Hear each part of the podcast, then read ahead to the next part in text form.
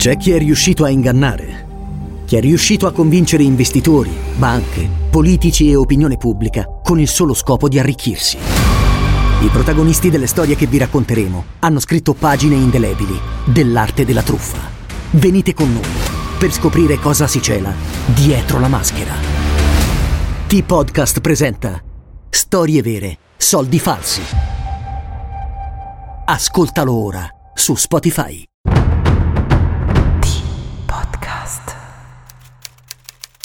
I delitti possono rimanere impuniti, ma non possono lasciare tranquillo chi li ha commessi. Seneca.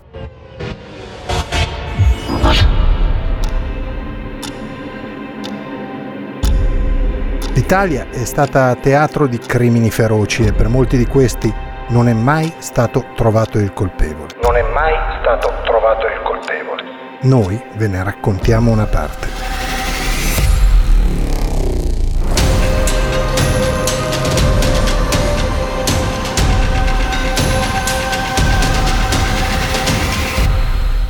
State ascoltando Spaghetti Thriller, i delitti irrisolti del bel paese.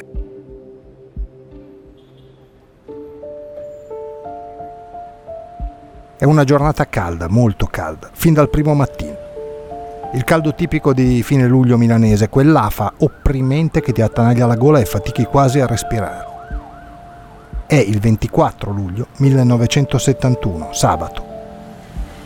Milano si sveglia svuotata da bambini e ragazzi in età scolare con familiari annessi, solitamente nonni e mamme, perché i papà restano in città a lavorare. Così funzionava a quel tempo, quando il boom economico era già bello che terminato e si stava correndo a grandi falcate verso la crisi energetica che di lì a pochi anni avrebbe travolto il paese, culminando con le famose targhe alterne domenicali, tutti in bicicletta. Quel giorno, quel 24 luglio 1971, è anche il primo giorno delle vacanze di una ragazza 26enne milanese che vive in via Osoppo, due passi da Piazzale Brescia e dalla circonvallazione della linea 90-91, il filobus che circumnaviga la città senza soluzione di continuità. Lei si chiama Simonetta Ferrero, è laureata in scienze politiche presso l'Università Cattolica dal marzo 1969 lavora nell'ufficio personale della Montedison. Simonetta ha già in tasca il biglietto aereo per la Corsica, dove trascorrerà 15 giorni con papà, mamma e le due sorelle prima di ritornare alla vita di tutti i giorni. Partirà la sera stessa, così decide di approfittare della mattina libera per sbrigare le ultime faccende lasciate in sospeso. Simonetta, per gli amici più intimi e i familiari, Munni, soprannome che si porta dietro fin dall'infanzia, non è una di quelle ragazze che fermano il traffico. Graziosa, compita, dai modi dolci, ma quadrata e timida, molto timida. Non dà confidenza a tutti ed è complicato farsi strada nella sua ristretta cerchia di amicizie, proprio per la selezione che lei stessa mette in atto. Cattolica, appartenente a una famiglia benestante, a tratti rigorosa, nel senso migliore del termine, è particolarmente legata ad uno zio Monsignore, tra i suoi punti di riferimento. Non ha storie d'amore, non ha un fidanzato. Non per chissà quali motivazioni, molto semplicemente non è una ragazza che si accontenta della semplice relazione, quella tipicamente giovanile. Ha un'idea precisa dell'uomo che desidera avere accanto e preferisce attendere piuttosto che gettarsi in avventure banali. Ha studiato non per diletto, non per appendere la laurea incorniciata in salotto aspettando di accasarsi. No, Simonetta ha studiato per lavorare, per costruirsi un futuro indipendente dalla famiglia che formerà. Non ha problemi con nessuno, non si conoscono litigi o antipatie particolari. Ha una vera e propria passione per il cinema. Appartiene alle Dame di San Vincenzo e quando il tempo lo consente, crocerossina volontaria. Ha una vita semplice e lineare, senza scossoni particolari né travagli interiori sconosciuti. Quel sabato mattina, 24 luglio 1971, Simonetta esce di casa intorno alle 10.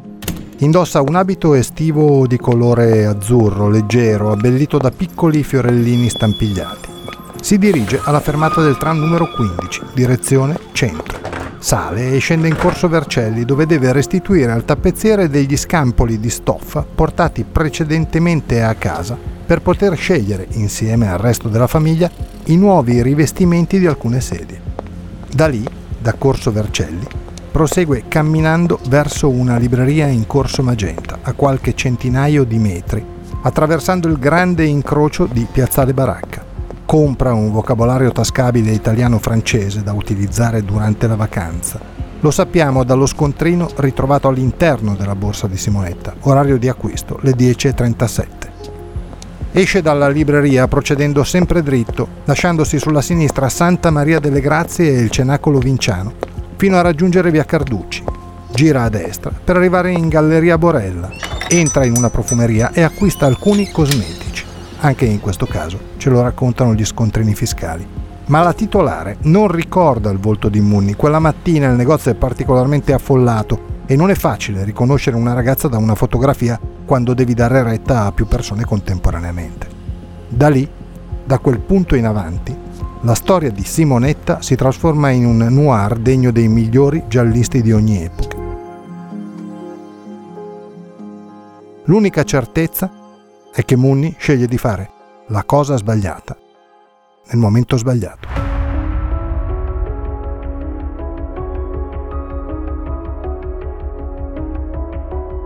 Come in uno sliding doors, prende una direzione invece di un'altra e quella direzione la porterà verso un destino terribile. Simonetta si dirige, apparentemente senza ragione, verso l'Università Cattolica del Sacro Cuore, laddove si era laureata pieno centro cittadino, poco lontano da Sant'Ambrogio, un paio di cento metri, non di più.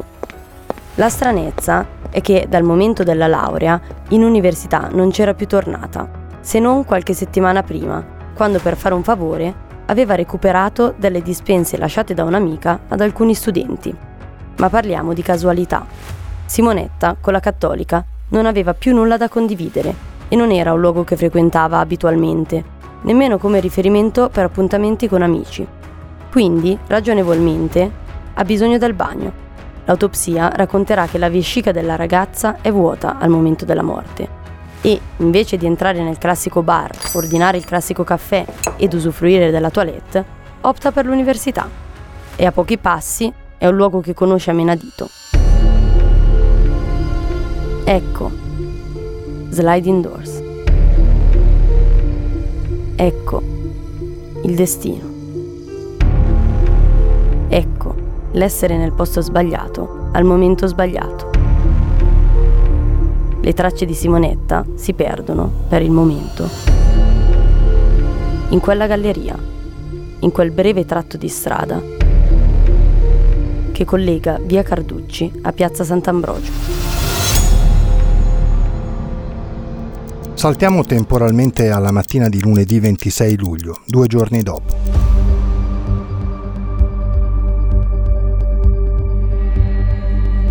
Fuori dall'Università Cattolica del Sacro Cuore ci sono le Giulietta grigio-verde della polizia. E non parliamo della celere, siamo ancora in pieno clima di contestazione, le occupazioni si susseguono soprattutto nei licei e nelle università. No, appartengono alla squadra mobile, per la precisione alla squadra omicidi. Capita che di prima mattina, appena terminata la messa celebrata all'interno dell'università, un seminarista, Mario Toso, studente 22enne di filosofia che ha appena partecipato alla funzione religiosa, sale le scale del blocco G dell'Ateneo per controllare la data di un appello d'esame. Si ferma all'ammezzato e viene colpito dal rumore d'acqua scrosciante che proviene dai bagni femminili al piano, a qualche metro da lui.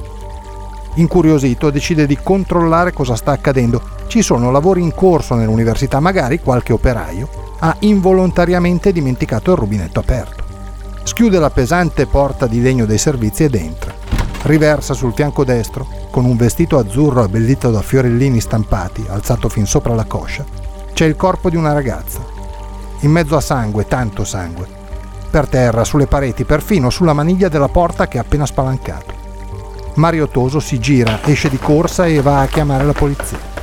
Un minuto dopo che il toso è uscito dalla scena, una studentessa ha bisogno del bagno. Inconsapevole, anche lei apre la porta dei servizi e, come accaduto al seminarista, si trova di fronte a una scena terribile. come il seminarista, si precipita ad avvisare le autorità.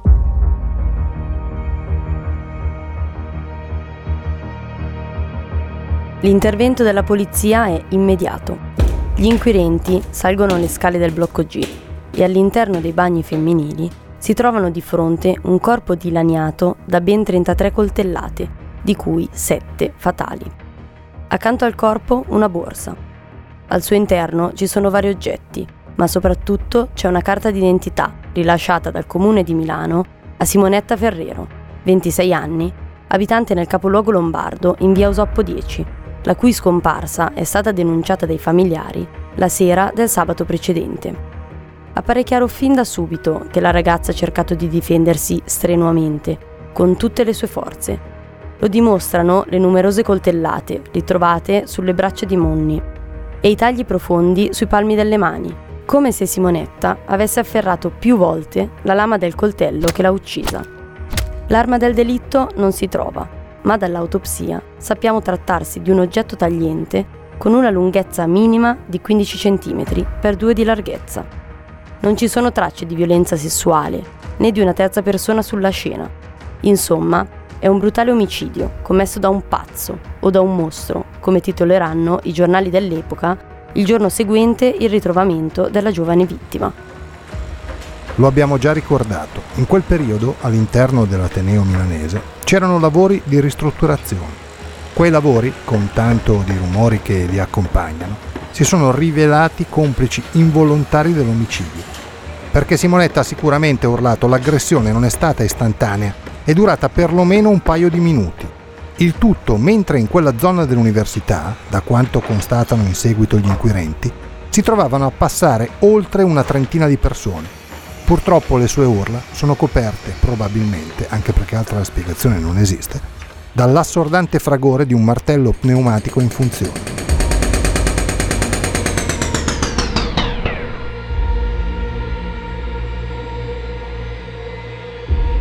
Durante le indagini si scopre, intorno all'università, un sottobosco di strani individui, alcuni davvero particolari. Personaggi loschi, tipi stravaganti, alcuni dei quali seguono le ragazze fino dal loro viaggio in treno, o almeno questo capita a chi arriva da paesi che circondano Milano.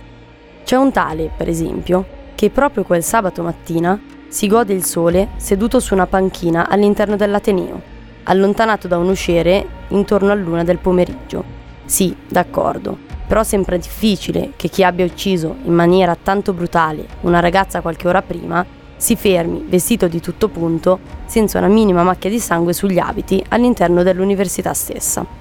C'è anche un tale che girovaga nei dintorni di Piazza Sant'Ambrogio con un sacchetto di plastica che, tra le altre cose, contiene un coltello mostrato dall'uomo, di tanto in tanto, con farneticazioni annesse. La polizia lo ferma, va a casa sua, perquisisce tutto il possibile, ma niente. Nessuna correlazione con l'omicidio di Simonetta. L'uomo sarà pure strano, ma non è un assassino. Ecco, verso questo sottobosco, dicevamo, gli inquirenti indirizzano le indagini nella speranza di trovare un appiglio, un particolare, una minima traccia a cui aggrapparsi per cominciare perlomeno a disegnare ciò che potrebbe essere capitato la mattina di due giorni prima, sabato 24. Ma niente sembra poter scalfire quel muro di silenzio che circonda un omicidio tanto efferato. Qualunque pista battuta porta inesorabilmente verso una strada chiusa, un vicolo cieco. Tra le varie ipotesi la polizia prende seriamente in considerazione l'idea che chi abbia ammazzato Simonetta non sia uscito dall'università se non quello stesso lunedì mattina, così chi dirige le indagini, decide di chiudere l'accesso all'Ateneo per rivoltarlo completamente, cercando un fantomatico nascondiglio usato dall'omicida a mo' di rifugio. In verità, quel nascondiglio non verrà mai trovato, semplicemente perché nessuno è rimasto accanto al cadavere di Simonetta, né, tantomeno, nessuno è rimasto nascosto fino alla riapertura del lunedì mattina. Il grande punto interrogativo per gli investigatori resta capire da dove se ne sia andato l'omicida. I tre ingressi della Cattolica sono sorvegliati. Inoltre, è bene ricordarlo, l'assassino deve avere i vestiti completamente intrisi del sangue della povera Munni, vista la serie di coltellate inferte alla ragazza. E come è possibile che nessuno lo abbia notato? Lo ricordavamo prima, Al momento dell'omicidio esiste un piccolo universo di persone intorno alla scala G, operai compresi. Operai che, tra parentesi, verranno interrogati e i cui abiti da lavoro sequestrati per capire se qualcuno, tra loro, possa essere l'autore di un delitto di una ferocia davvero inaudita. Anche in questo caso una falsa pista. Tutti usciranno dalla storia. Comunque, ingressi controllati a parte, ci sono un altro paio di luoghi dai quali poter uscire indisturbati, o perlomeno indisturbati in una mattina di un sabato estivo senza esami in corso né lezioni. Uno è attraverso il Giardino delle Vergini, ancora oggi destinato solo alle ragazze, e l'altro scavalcando un piccolo muricciolo che porta direttamente nell'oratorio di Sant'Ambrogio. Però la domanda resta. Possibile che nessuno non abbia notato nulla? A questo punto, dopo aver imboccato una serie di strade chiuse, sotto i riflettori torna proprio quel mariottoso che per primo ha scoperto il corpo senza vita di Simonetta. Però i riscontri lo scagionano, quindi, nonostante nessuno sappia che fine ha fatto né se sia mai diventato prete, non verrà mai incriminato. Da quel 26 luglio a fine agosto in questura si avvicendano più di 300 persone interrogate nella disperata ricerca di un indizio. Nulla, nessuna svolta nelle indagini e l'omicidio della cattolica, come viene rinominato in seguito, finisce pian piano nel dimenticatoio. Fino al 1993, quando l'allora questore di Milano Achille Serra riceve una lettera anonima che accosta l'omicidio della povera Simonetta a quello accaduto da poco di un'altra ragazza in provincia di Varese e che racconteremo prossimamente, Lidia Manchi. Ma dopo vari confronti, l'ipotesi viene definitivamente scartata. Altri personaggi, compreso un religioso che allora viveva nel pensionato Domus Nostra, vengono interrogati, senza cavare un ragno dal buco. Il mistero continua a rimanere tale, con un'unica, drammatica realtà. Sono passati 50 anni e nessuno sa chi abbia ammazzato Simonetta Ferrero in un caldo mattino di sabato 24 luglio 1971 nei bagni femminili della scala G all'interno dell'Università Cattolica, nel cuore del capoluogo lombardo.